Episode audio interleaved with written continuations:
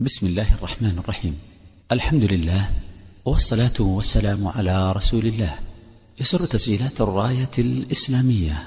أن تقدم لكم شرح أصول اعتقاد أهل السنة والجماعة. للإمام اللالكائي رحمه الله تعالى. والذي قام بشرحها فضيلة الشيخ الدكتور ناصر ابن عبد الكريم العقل.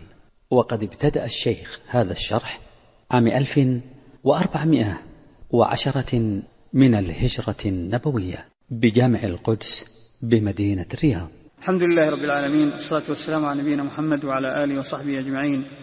وبعد فبحمد الله وتوفيقه تيسر لنا اختيار هذا الكتاب القيم شرح أصول اعتقاد أهل السنة والجماعة من الكتاب والسنة وإجماع الصحابة والتابعين ومن بعدهم. تأليف الشيخ الإمام العالم الحافظ أبي القاسم هبة الله ابن الحسن بن منصور الطبري اللالكائي المتوفى سنة 418 اخترنا أيضا النسخة التي بتحقيق دكتور أحمد بن سعد بن حمدان الغامدي. وقبل أن نبدأ باستعراض الأبواب الأولى للكتاب بآثارها يحسن أن نقف بعض الوقفات بين يدي الكتاب. فأولا نعرف أن هذا الكتاب عرض مفصل لمذاهب السلف أو لمناهج السلف في العقيدة في الأمور الاعتقادية والعلمية والعملية. وتضمن أيضا جوانب مهمة في مواقف السلف تجاه المخالفين لأهل البدع والأهواء باشخاصهم وفرقهم بافرادهم وجملتهم. ولذا يحسن أن نلخص ما أورده المحقق لأنه مفيد جدا فيما يتعلق بظهور البدع. فقد ذكر وفقه الله أن ظهور البدع التي دفعها السلف وردوا عليها لم تخرج لم يكن دفعة واحدة ولا في زمن واحد أو في ظرف واحد. إنما تدرجت البدع من النزعات الفردية إلى الجماعات الصغيرة. المغمورة ثم إلى الظهور والاشتهار والجرأة في نشر الآراء والأفكار والعقائد إلى أن كثرت وتكاثرت في أزمنة مختلفة وفي أماكن متباعدة. ويمكن يؤرخ لبداية الافتراق بظهور الخوارج سنة سبع وثلاثين وإن كانت الأحداث التي سبقت ظهور الخوارج أحداث جسام وهي الفتنة على عثمان رضي الله عنه. لكنه مع ذلك لن يظهر منها افتراق عن الجماعة آه، في أول الأمر. حتى ظهرت الخوارج والخوارج امتداد للثوار وكذلك ظهرت السبائيه الشيعة وهي أيضا امتداد للثوار. فعلى هذا يؤرخ لظهور الافتراق بشكل بين معلن بسنة سبع وثلاثين. للهجرة وهي السنة التي أعلنت فيها الخوارج الخروج على إمام المسلمين علي بن أبي طالب رضي الله عنه وعلى أئمة المسلمين وجماعتهم على الصحابة. ثم بعد ذلك آه، بقي الأمر على هذه الحال. الخوارج تنمو وتكبر وتزداد فرقها ومقالاتها والشيعة كذلك تنمو وتكبر تزداد فرقها ومقالاتها وتتعمق في الأهواء والبدع مصداقا لقول النبي صلى الله عليه وسلم في وصف أهل الأهواء. تتجارى بهم الأهواء والبدع تتجارى بهم الأهواء كما يتجارى الكلب بصاحبه. ثم بعد مدة وجيزة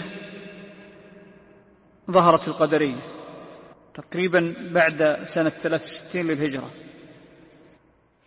وفي هذه الفترة كان لبعض متأخر الصحابة جهود قيمة ومواقف تبين بها منهج السلف تجاه الأهواء والبدع فقد وقفوا بحزم وعزم وقوة ضد القدرية كما وقفوا من قبل ضد الخوارج والشيعة. ثم بعد ذلك ظهرت المرجئة بعد القدرية بقليل. وكذلك وقف منها السلف موقفا حازما قويا. لكن ظهور المرجئة كان بعد انقراض الصحابة رضي الله عنهم بعد وفاتهم ولم يوجد منهم أحد تكلم فيها إنما تكلم كبار التابعين كالحسن البصري وغيرهم. ثم بعد ذلك ظهرت الجهمية والمعتزلة في وقت متقارب. فالمعتزلة من حيث الإشهار ظهرت قبل الجهمية لكن الجهمية من حيث الأصول بدأت نزعاتها قبل المعتزلة. والمعتزلة ظهرت تقريبا في بداية القرن الثاني الهجري ثم عقبها إعلان الجهمية على يد الجعد بن درهم. وتلخصت بدع المعتزلة بالقول في حكم مرتكب الكبيرة بأنه في منزلة بين المنزلتين لا مؤمن ولا كافر. ثم تجارت بهم الأهواء حتى أنكروا القدر. ثم دخلوا في مذهب الجهمية أي المعتزلة دخلوا في مذهب الجهمية. وهو إنكار الصفات. وكذلك الجهمية بدأت نزعاتها الأولى في إنكار بعض الصفات وبعض الأسماء لله عز وجل ثم انتهى بها الأمر إلى أن أعلنت التعطيل الكامل أي إنكار الأسماء والصفات. وأول من أعلن بدع المعتزلة واصل بن عطاء وعمرو بن عبيد. وواصل توفي سنة 131 وعمرو بن عبيد توفي بعده بعشر سنين تقريبا أو أكثر. ثم بعد بعده مباشرة أعلن الجعد بن درهم المتوفى سنة والمقتول سنة 124 أعلن كما قلت أصول الجهمية وهي إنكار الخلة والتكليم أي إنكار كلام الله عز وجل وبعض الصفات. ثم جاء الجهم بن صفوان وطم الوادي في مذهب التجهم المقتول سنة 128 فأعلن التعطيل الكامل لأسماء الله وصفاته. وبالمقابل في هذه الفترة ظهر مذهب الممثلة المجسمة ويقال أن مقاتل بن سليمان المتوفى سنة 150 هو أن أول من أعلن ذلك.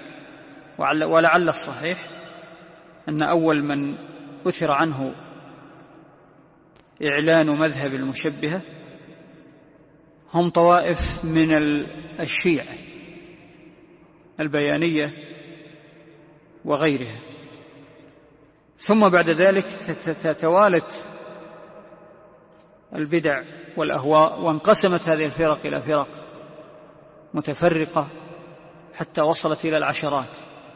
وعلى هذا انفتح باب الأهواء وصارت كل فرقة جاءت فيما بعد ترجع إلى هذه الفرق الرئيسية الكبرى وتزيد عليها. ثم انتهى الأمر بعد القرون الثلاثة الفاضلة إلى ظهور بدع جديدة ومن أشهرها ظهور بدع التصوف الصوفية الطرقية وظهور بدع المتكلمين الذين أرادوا أن يتوسطوا بين أهل السنة وبين خصومهم فجاءوا بمذهب ملفق وهم متكلمة الأشاعر الماتريدية فسلكوا مسلك الجهمية والمعتزلة في تأويل الصفات ولم يثبتوا منها إلا البعض. كما سلكوا مسلك المعتزلة تجاه صفات الله عز وجل الفعلية أي الأفعال وتجاه بعض الأمور الغيبية الأخرى وبعض قواعد الدين ومناهج الاستدلال.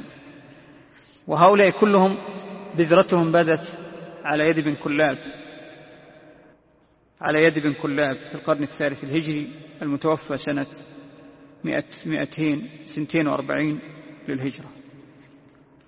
وباب في القرن الرابع وما بعده فإن غالب الفرق التي ظهرت إلى العصر الأخير ترجع إلى هذه الأصول. وهذا الكتاب كما قلت من الكتب التي رصدت آثار السلف وحشدت النصوص الآيات والأحاديث ورصدت آثار السلف في تقرير العقيدة وبيانها وفي آه، الدفاع عنها.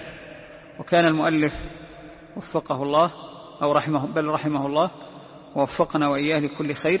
كان المؤلف آه، سدد ووفق في تبويب كتابه وترتيب موضوعاته حتى صار من السهل جدا على طالب العلم أن يستنبط مناهج السلف من خلال التبويب وخلال الترتيب الذي وضعه اللالكائي. بدأ اللالكائي كتابه هذا في باب سياق ذكر من رسم بالإمامة في السنة والدعوة والهداية إلى طريق الاستقامة بعد رسول الله صلى الله عليه وسلم. من رسم بإمام الأئمة. ويقصد بذلك ذكر نماذج لأسماء أئمة السنة منذ عهد النبي صلى الله عليه وسلم وبعد وفاته إلى عصر المؤلف إلى عصر الألكان. ويقصد بهذا الباب بيان بيان المنهج من خلال الأشخاص وإعلان القدوات الذين بهم تهتدي الأمة وتقتدي. وليثبت أن مذهب أهل السنة والجماعة ومنهج السلف هو منهج أولئك الأئمة الذين تقر لهم الأمة قديما وحديثا بالإمامة في الدين. وأن هؤلاء الأئمة كلهم على منهج واحد كما سيأتي تفصيلا وعلى قول واحد في سائر أصول الاعتقاد وأنهم لم يختلفوا في الأصول وأن اختلافهم إنما كان في الاجتهاديات سواء في الفروع أو فيما يلحق بمسائل العقيدة الخلافية أو المسائل المتفرعة عن أصول الاعتقاد.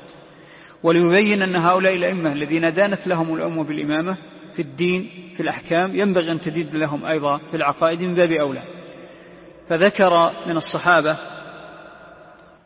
أبا بكر وعمر وعثمان وعلي وهم الخلفاء الراشدين الخلفاء الراشدين والزبير وسعد بن أبي وقاص وبقية المبشرين بالجنة ثم ذكر بعدهم آه، عبد الله بن مسعود ومعاذ بن جبل وأبي بن كعب وابن عباس وابن عمر وعبد الله بن عمرو وعبد الله بن الزبير وزيد بن ثابت وأبا الدرداء وعبادة بن الصامت وأبا موسى الأشعري وعمران بن حصين وعمار بن ياسر وأبا هريرة وحذيفة بن اليماني وعقبة بن عامر وسلمان وجابر وأبا سعيد الخدري وحذيفة بن أسيد وأبا أمامة إلى آخر من ذكر من الصحابة ذكر من اشتهروا بالفقه في الدين والإمامة وكان لهم من الأثر أو من الآثار ما به القدوة.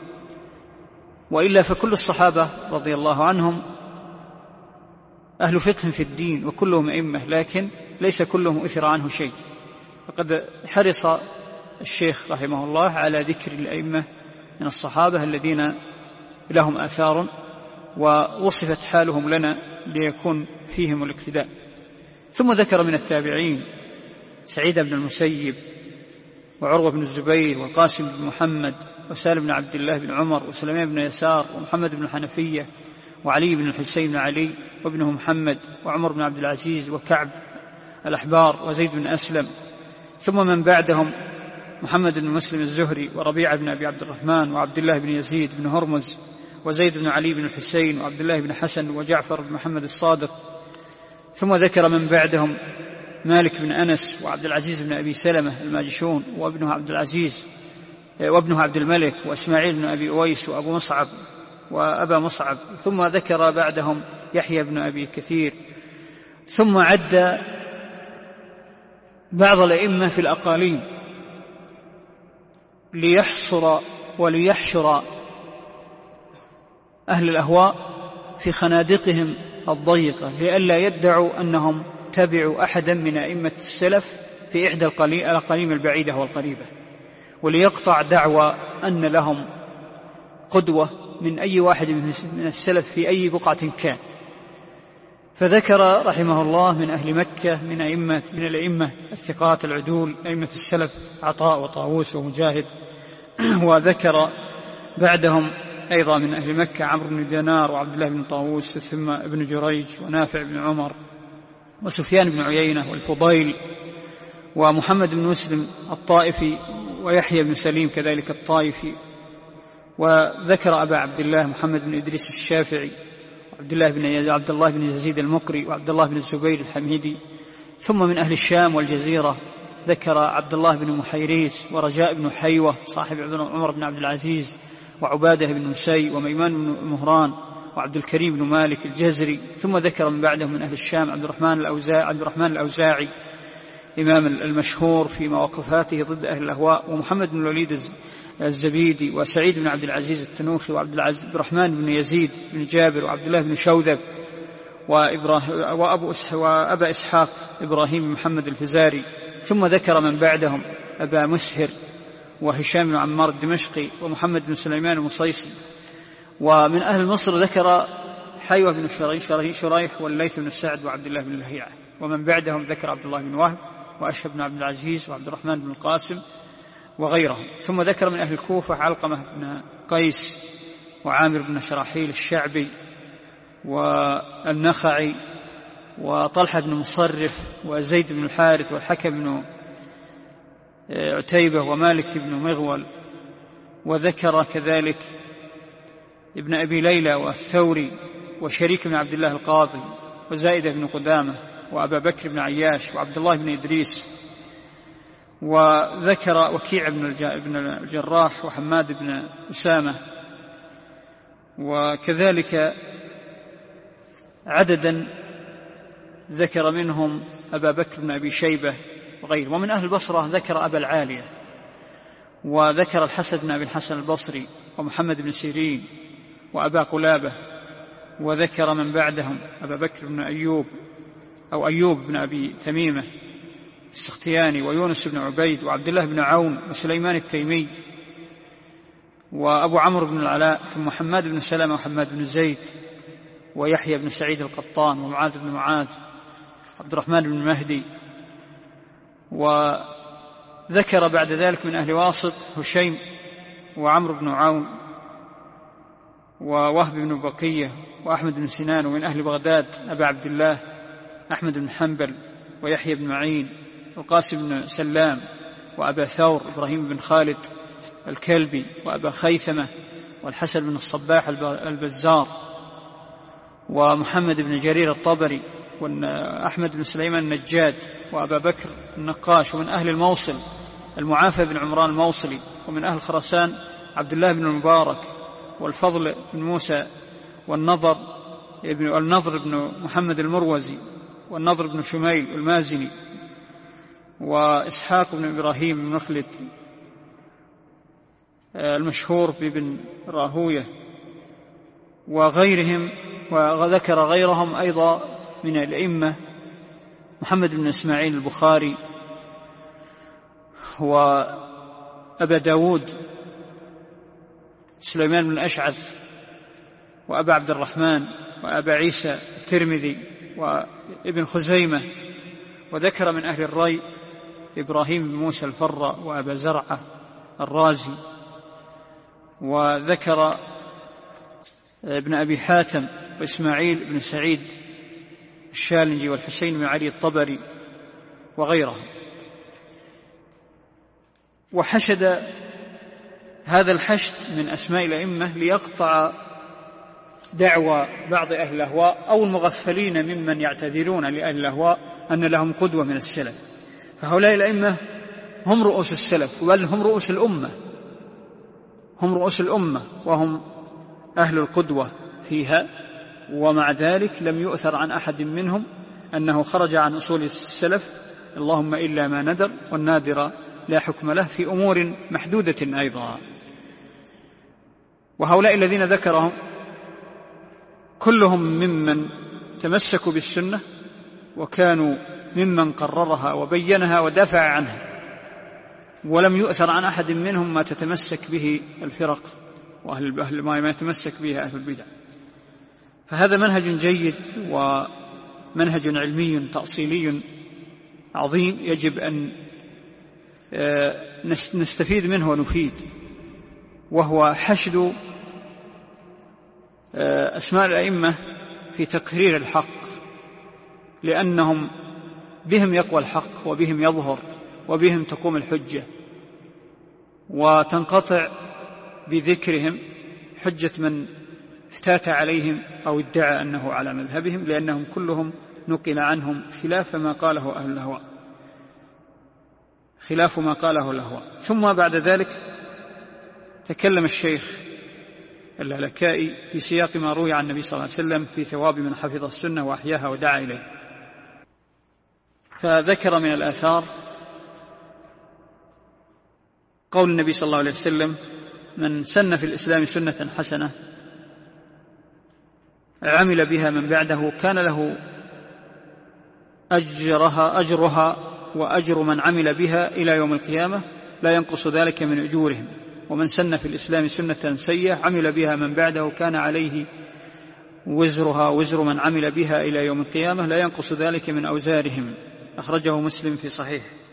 ثم ذكر مثل ذلك في خطبة النبي صلى الله عليه وسلم التي رواها جرير. وكذلك ما رواه أبو هريرة عن النبي صلى الله عليه وسلم أنه قال من دعا إلى هدى كان له من الأجر مثل أجور من تبعه لا ينقص ذلك من أجورهم شيئا. ومن دعا إلى ضلالة كان له من الإثم آه، مثل ما آثام من تبعه لا ينقص ذلك من آثامهم شيئا. خرجه مسلم. وذكر قوله صلى الله عليه وسلم من أحيا سنتي فقد أحبني ومن أحبني كان معي في الجنة وإن كان هذا الحديث ضعيف. لكن السلف كان من عادتهم أنهم يعضدوا الصحيح بالضعيف ما لم يكن يصل إلى درجة الموضوع. فالسلف رضي رحمهم الله لم يكونوا يستدلوا بالضعيف استقلالا إنما كانوا يأتوا بالضعيف أحيانا من باب عض الدليل أو من باب رفض الاستدلال وحشد الأدلة بعد ذكر الصحيح. وهكذا سرد الشيخ جملة من الأحاديث والآثار عن من الأحاديث عن النبي صلى الله عليه وسلم والآثار عن السلف في بيان هذه القاعدة وهي الدعوة إلى حفظ سنة النبي صلى الله عليه وسلم وبيان الأجر في ذلك والتحذير من الابتداع في الدين وبيان عظم وزر من فعل ذلك. وذكر من من الآثار التي آه، يحسن أن نقف عندها قوله في تصنيع قول آه، أحد الأئمة السلف وهو عبد الرحمن بن مهدي في ذكره أصناف الناس. قال الناس على وجوه فمنهم من هو إمام في السنة إمام في الحديث ومن هو ومنهم من هو إمام في الحديث فأما من هو إمام في السنة وإمام في الحديث فسفيان الثوري. فيقصد بذلك أن الذين حفظوا السنة ورعوها وعنوا بها من أئمة السلف. منهم من آه، كان أدرك علم الرواية وخدم السنة بذلك وإن لم يكن له رأي في فقه السنة إما لعدم انشغاله أو لقصده التفرغ للرواية ونقل سنة النبي صلى الله عليه وسلم وإما لعدم تمكنه أو لتورعه في أن يعني ينتزع الأحكام والفقه. وأن غالب الأئمة كانوا على الوصف الآخر. كانوا أئمة في السنة يعني في العمل والفقه والتطبيق وإما في الحديث يعني في, تم في رواية الحديث وتمييز الصحيح من الضعيف وغيره. وهؤلاء هم الكمل هم ال الذين حفظ الله بهم السنة رواية ودراية. ثم تحدث في أحد الآثار عن قول الأوزاعي رحمه الله قال كان يقال خمس كان عليها أصحاب محمد صلى الله عليه وسلم والتابعون بإحسان. لزوم الجماعة واتباع السنة وعمارة المساجد وتلاوة القرآن والجهاد في سبيل الله. وهذه من أعظم الأصول. أما لزوم الجماعة فهو أمر متفق عليه عند أئمة السلف وهو الفارق بين أئمة بين السلف وبين خصومهم. فإن السلف يضعون يجعلون لهذا الأصل حقه من الاعتبار. ويقصدون بلزوم الجماعة لزوم الجماعة التي على الحق. فيلزم من ذلك أي من لزوم الجماعة لزوم السنة أولا ولزوم الحق الذي كان عليه النبي صلى الله عليه وسلم وصحابته ثم لزوم جماعة المسلمين وعدم الفرقة عليهم ولا, وعدم الفرقة على أئمتهم. واتباع السنة تفريع عن أصل. فإن من من لزوم الجماعة ضرورة اتباع السنة. والعكس كذلك يصح. يصح أن نقول أنه لا يمكن لزوم الجماعة إلا باتباع السنة. لكنهما أصلان ينفصلان من وجه ويجتمعان من وجه. فإن لزوم الجماعة كما قلت واتباع السنة من أعظم الفوارق بين أهل السنة وبين مخالفيهم. فالمخالفون لأهل السنة لا لزموا الجماعة لا اعتقادا ولا لزموها قولا ولا فعلا ولا عملا ولم يلزموها أيضا من حيث آه، التطبيق تجاه الولاة فإن غالب أهل الأهواء يعتقدون الخروج عن أئمة المسلمين وجماعتهم سواء فعلوا أو لم يفعلوا. واتباع السنة كذلك فإنه ليس على السنة كما أمر النبي صلى الله عليه وسلم وكما وصف في قوله في وصف الجماعة هم الذين على ما كانوا عليه أنا وأصحابي. فإن هذا الوصف لا يتحقق إلا للسلف. لأصحاب محمد صلى الله عليه وسلم والتابعون لهم بإحسان. لا يتحقق هذا إلا للسلف فإنهم هم المتبعون للسنة دون غيرهم. ولذلك سموا أهل السنة والجماعة.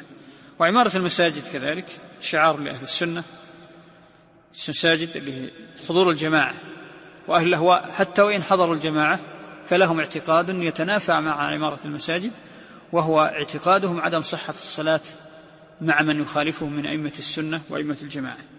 فمن هنا كثيرا منهم يعتزلون مساجد المسلمين. فالشعار الظاهر للإسلام هو الصلاة. وأعظم شعار يدل على الصلاة هو المساجد. وأعظم أيضا واجبات الصلاة أو من أعظم واجبات الصلاة صلاتها جماعة للرجال. وكذلك تلاوة القرآن هذا شعار السنة وهو من الأصول التي عليها السلف. تلاوة القرآن تلاوة يكون فيها التدبر ويكون فيها التطبيق والعمل تلاوة على ما يعني جاء في النصوص وعلى ما ورد في السنة. والجهاد في سبيل الله كذلك. والجهاد بمعناه الحقيقي لا نجده حقا على أصول سليمة إلا عند أهل السنة والجماعة. ثم ذكر سياق ما فسر من كتاب الله عز وجل من الآية أو ما فسر, فسر من كتاب الله عز وجل من الآيات في الحث على الاتباع وأن سبيل الحق هو السنة والجماعة. يقصد بذلك الآيات التي تدل على أن سبيل الحق الذي رضي الله عز وجل وصراط المستقيم هو ما كانت عليه جماعة المسلمين أهل السنة والجماعة. فذكر الأثر عن ابن عباس في قوله عز وجل لكل جعلنا منكم شرعة ومنهاجا. قال سبيلا قال سبيل وسنة وهذا يعني أن الشرعة التي جاءت عن النبي صلى الله عليه وسلم وهي سنته هي التي أمر الله بها وأمر باتباعها وهي الشرعة التي تميزت بها هذه الأمة عن بقية الأمم. ذلك لأن دين الله في الاعتقاد واحد والأنبياء في العقيدة ليسوا إلا على دين واحد. أما في الشريعة فلكل شرعة ومنهاجا فجعل الله شرعة هذه الأمة على سبيل الحق والصراط المستقيم وعلى سنة نبينا محمد صلى الله عليه وسلم.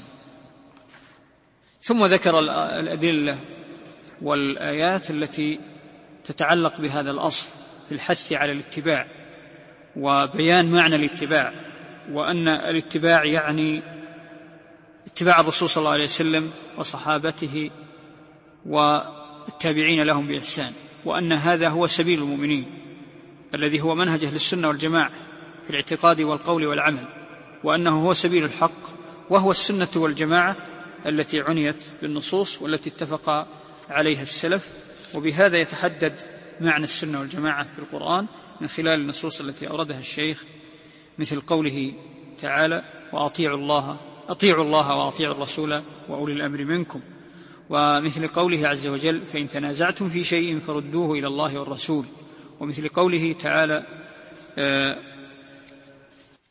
يوم تبيض وجوه وتسود وجوه حيث فسرها السلف الوجوه التي تبيض هي وجوه للسنة والجماعة والذين تسود وجوههم نسأل الله العافية أهل البدع والضلال. وهكذا سرد آيات عديدة كلها في تحديد معنى الجماعة والسنة وأن المقصود بها ما كان عليه السلف. ثم ذكر ما روي عن النبي صلى الله عليه وسلم في الحث على التمسك بالكتاب والسنة وعن الصحابة والتابعين ومن بعدهم والخالفين لهم من علماء الأمة رضي الله عنهم أجمعين. وبدأ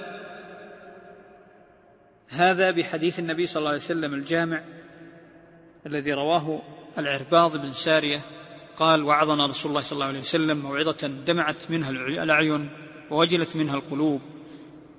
قلنا يا رسول الله إن هذه موعظة مودع فبما تعهد إلينا؟ قال قد تركتكم على البيضاء ليلها كنهارها لا يزيغ عنها بعدي إلا هالك ومن يعش منكم فسيرى اختلافا كثيرا فعليكم بما عرفتم من سنتي وسنة الخلفاء الراشدين المهديين.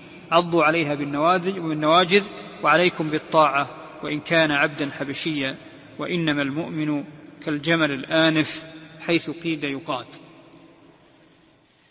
هذا الحديث حديث جامع يشمل كل ما ورد من الأحاديث والآثار التي جاءت بعده ولذلك نقف عنده بعض الوقفات في تقرير عقيدة السلف في ذلك. أولا أن السلف عرفوا وأدركوا معنى قول النبي صلى الله عليه وسلم تركتكم على البيضاء. وأنه يعني بيضاء بالبيضاء الحق البين الواضح الجلي المتمثل بالوحي المعصوم بما ورد في كتاب الله تعالى وفي سنة رسول الله صلى الله عليه وسلم. وأن هذا الحق البين الذي رسمه السلف وخدموه بمناهج علمية وعملية أنه لا يرجع عنه بعد النبي صلى الله عليه وسلم إلا هالك. وهذا يؤكد لنا أن كل من ترك هذه المحجة وهي السنة والجماعة فهو هالك سواء كان ذلك عن قصد هذا من باب أولى. أو كان عن اجتهاد أو كان عن تقصير أو عن جهل. فإن من حاد عن السنة والجماعة فهو هالك.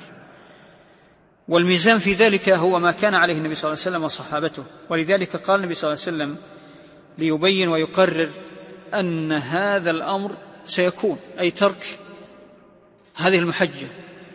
فقال ومن يعش منكم ومن يعش منكم فسار اختلافا كثيرا. ثم بعد وضع بعد ذلك الميزان. قال فعليكم بما عرفتم من سنتي وسنة الخلفاء الراشدين المهديين عضوا عليها بالنواجذ. فهذا هو الميزان. فإن الناس كما ذكر النبي صلى الله عليه وسلم سيختلفون وأن اختلافهم لا بد واقع وأنهم سيدعون الحق وكل منهم يدعي أنه على على السنة فيبقى بعد ذلك لكل متبصر يوفقه الله عز وجل للحق أن الميزان هو ما كان عليه النبي صلى الله عليه وسلم وسنة الخلفاء الراشدين المهديين. ثم أمر بالطاعة لأن الطاعة هي التي تعصم من الفرقة بإذن الله. طاعة ولاة الأم الأمور قال وإن كان عبدا حبشيا. لأن الفرقة شر كلها. الفرقة شر كلها. وذكر وصف المؤمن بأنه كالجمل الآنف حيث قيد يقاد يعني ينقاد بالطاعة خوفا من مفسدة الخروج ومفسدة الشذوذ عن الجماعة فإن ذلك يؤدي إلى الهلكة في الدين. ثم ذكر الأدلة في ذلك وحشدها وعرج بعد ذلك على أقوال السلف. ومما ذكره مما ينبغي الوقوف عنده قليلا. آه، قول السلف وهذا أثر عن كثير منهم منهم قولهم لا يزال الناس بخير ما أتاهم العلم من قبل كبرائهم فإذا أتاهم العلم من قبل أصاغرهم هلكوا. يقصد بهذا, بهذا أن الناس وهذا هو منهج السنة والجماعة لا يزالون بخير وعلى السنة والاستقامة ما أخذوا العلم عن القدوات عن الكبراء عن الراسخين في العلم الذين يكون بهم الاقتداء والاهتداء الذين على بصيرة من دينهم أهل العلم والفقه. فهؤلاء متى ما كان الناس تبعا لهم فإنهم على خير. ومن شذ عنهم أو حاد فإنه على شفا هلكة وعلى سبيل الافتراء. وقولهم فإذا أتاهم العلم من قبل أصاغرهم هلكوا يقصدون بالأصاغر أولا الأصاغر في الاعتبار والقدر وهم أهل البدع وأهل الجهل والعباد على غير طريق والذين يدعون على غير علم والأصاغر الذين لم يفقهوا في الدين والأصاغر هم من رؤوس البدع ورؤوس الضلالة وكذلك صغار السن إذا لم يتفقهوا. صغار السن خاصة من طلاب العلم الذين يكون عندهم شيء من الاندفاع والحماس أحيانا قد يكون آه، في بعضهم فتنة للناس من حيث أنه يتميز بالعاطفة والدعوة وشيء من يعني التمسك بالنصوص الشرعية لكن على غير فقه. لكن من فقهه الله عز وجل وأتاه علما فإنه يؤخذ عنه, عنه العلم وإن كان صغيرا في السن كما كان عمر يستشير بعض صاغر الصحابة وكما كان يأخذ عن ابن عباس ويقدره وجعله من أهل الشورى. لكن هذا قليل فإن أغلب الناس لا يكتمل علمه ولا تنضج تجربته إلا بعد سن وبعد عمر. فالمهم أن الأكابر هم الذين يكونون على السنة والاستقامة هم الراسخون في العلم. وأن الأصاغر هم من دون ذلك من أهل الأهواء والبدع والافتراق وقليل العلم والجهل. ثم ذكر ما روي عن النبي صلى الله عليه وسلم في الحث على اتباع الجماعة السواد الأعظم وذم تكلف الرأي والرغبة عن السنة والوعيد في مفارقة الجماعة. بعدما ذكر الأمر بالجماعة والاستقامة على السنة ناسب أن يذكر ما روي عن النبي صلى الله عليه وسلم في النهي عن الفرقة والنهي عن الخروج عن جماعة وذلك في أحاديث عامة وخاصة. ومن مقتضى الخروج عن الجماعة بل من أول نزعات الخروج عن الجماعة الخروج على السنة. ولذلك روى اللالكائي حديث النبي صلى الله عليه وسلم في من رغب عن سنته. فقال آه عن أنس بن مالك يقول إن النبي صلى الله عليه وسلم والله إني لأخشاكم لله وأتقاكم له فمن رغب عن سنتي فليس مني. هذا من أعظم الأحاديث التي قعد فيها النبي صلى الله عليه وسلم النهي عن السنة وضرورة التمييز بين السنة والبدعة. فإن كل من رغب عما كان عليه النبي صلى الله عليه وسلم من قول أو فعل أو اعتقاد أو عمل فقد رغب عن السنة فيكون مبتدع. وأنه ليس منه يعني ليس من النبي صلى الله عليه وسلم أي ليس على سنته. وكذلك قول النبي صلى الله عليه وسلم من خرج عن الطاعة وفارق الجماعة مات ميتة جاهلية. فهذا فيه تأكيد لأهمية الجماعة وضرورة التزامها في السراء والضراء وأن الخروج عن الجماعة بأي نوع من أنواع الخروج الجماعة هم أهل الحق كما سبق بأي نوع من أنواع الخروج يعتبر خروجا على السنة ومفارقة. ولذلك آه، ورد عن أسامة بن شريك قال سمعت رسول الله صلى الله عليه وسلم يقول من جاء إلى أمتي وهم جميع يريد أن يفرق بينهم فاقتلوه كائنا من كان. هذا كله لبيان أهمية الجماعة وقوة اعتبارها وأن من فارق الجماعة حتى وإن كان صالحا في الظاهر وإن كان يدعو إلى صلاح فإن منهجه فاسد و عمله سيؤدي إلى الفرقة والفرقة دائما تؤدي إلى الفرقة في الدين والفرقة في الدنيا وضياع الدين وضياع الأمن. وهذا أمر لا مساومة فيه. وقال صلى كذلك قال, قال النبي صلى الله عليه وسلم يد الله على الجماعة. فإذا شذ الشاذ منهم اختطفته الشياطين كما يختطف الشاة, الشاة ذئب الغنم. وذكر شيئا أو عددا من النصوص في ذلك ثم ذكر حديث الافتراق. وبين فيه أن النبي صلى الله عليه وسلم أخبر بوقوع الافتراق. والخبر بوقوع الافتراق لا يعني أن الأمة تهلك بل يقابله الخبر الصحيح الصادق بأنه لا تزال طائفة من هذه الأمة على الحق ظاهرين لا يضرهم من خذلهم ولا من عاداهم إلى يوم القيامة. وأيضا خبر النبي صلى الله عليه وسلم عن الافتراق جاء بمعرض الخبر وبمعرض التحذير أيضا وأن كل من خرج عن السنة فهو مفارق. وبهذا تسقط دعوى أولئك الذين زعموا أن من ادعى الافتراق في الأمة فهو مبالغ أو أن الأمة كلها ما دامت تشهد أن لا إله إلا الله وأن محمد رسول الله وتقيم شعائر الإسلام فإنها ليس فيها فرقة هذه كلها دعاوى غير صحيحة فإن الأمة تبقى تحت مسمى الأمة وتحت مسمى المسلمين ومع ذلك يقع فيها الافتراق ولا يبقى فيها على الحق إلا فرقة من ثلاث وسبعين فرقة. فالفرقة الناجية هم أصحاب النبي صلى الله عليه وسلم وأتباعه وأتباعهم ومن تبعهم إلى يوم الدين. أما من خالفهم وخرج عن سبيلهم فهو مفارق. وسرد الشيخ رحمه الله النصوص في ذلك والآثار التي تدل قطعا على أن السلف كانوا اتفقوا على أن كل من خرج عن السنة فهو مفارق وأن الافتراق لا بد واقع. ولذلك ساق ما روي عن النبي صلى الله عليه وسلم في النهي عن مناظرة أهل البدع وجدالهم والمكالمة معهم والاستماع إلى أقوالهم المحدثة وآرائهم الخبيثة. وساق في ذلك حديث عن النبي صلى الله عليه وسلم حديث أبي هريرة الذي رواه البخاري قال ذروني ما تركتكم. يعني في أمور الدين التي كفيتم إياها. ذروني ما تركتكم فإنما أهلك من كان قبلكم. كثرة, كثرة سؤالهم واختلافهم على أنبيائهم فما نهيتكم عنه فاجتنبوه وما أمرتكم به فأتوا منه ما استطعتم ثم سرد الأحاديث والآثار في ذلك. وسيأتي إن شاء الله في دروس لاحقة آه، الحديث عن المناظرة وعن آدابها وعن منهج السلف في أدب المناظرة وفي موقفهم من أهل البدع والأهواء العلمي والعملي وموقفهم من المحدثات في الدين.